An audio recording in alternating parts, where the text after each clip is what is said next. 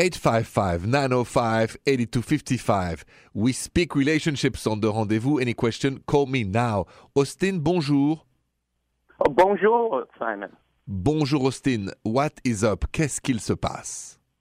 My uh, girlfriend, my mon petit ami, she uh, she is uh, still in close contact with her high school boyfriend, and they go out and have dinners and stuff. It, now I trust that she's not cheating on me, but it does make me feel weird, like maybe I'm not enough for her, Mhm, and it bothers me, and I just don't know what to do about it.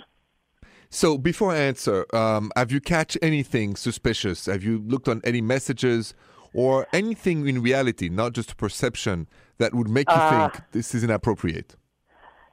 Nothing that would suggest that there's funny business going on. It seems pretty plutonic, but I don't know. It just makes me feel bad. I see. And it makes you feel bad because you feel you're not enough, or you feel like you know she's she's not giving you enough time. What makes you feel so bad about the whole thing? Well, uh, she wants to go out and have dinner with this guy like once a month, and uh, that's a dinner that her and I could be having. Sure. So full disclosure before I answer, um, I personally am still a friend with my first girlfriend of 25 years. Now I'm single, uh, Krista Bell, and she's married, and I don't see her for dinner ever, only at breakfast twice a year. So I just want to say that so there's no hypocrisy on my part. I think, uh, Austin, that once a month is too much. Dinner should not be going on. Uh, you're talking about coffee once in a while. Sure, we're talking about a, a happy birthday once a year. That's great. So you should talk to her, right? So uh, do you think you can talk to her, or are you afraid of a reaction? Uh, well, I just don't want to come off like I'm too controlling, or, or uh, I don't want to tell her who her friends can and can't be. But Exactly. I do want to get the message across that it makes me feel bad. Sure. So don't be afraid of a reaction. Speak up. It will help her also evolve. It's the the unspoken, the silence, the fear of, of talking doesn't help the relationship.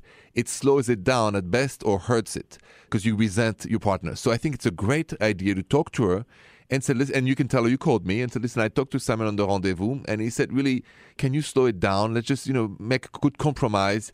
You can see maybe you ex, let's say, you know, a couple times a year for lunch. Uh, I can join in once in a while, and that's okay. Uh, I just feel uncomfortable uh, if you see continue to see him every month, and just tell her how would you feel if I would tell you I see my ex girlfriend once a month for dinner.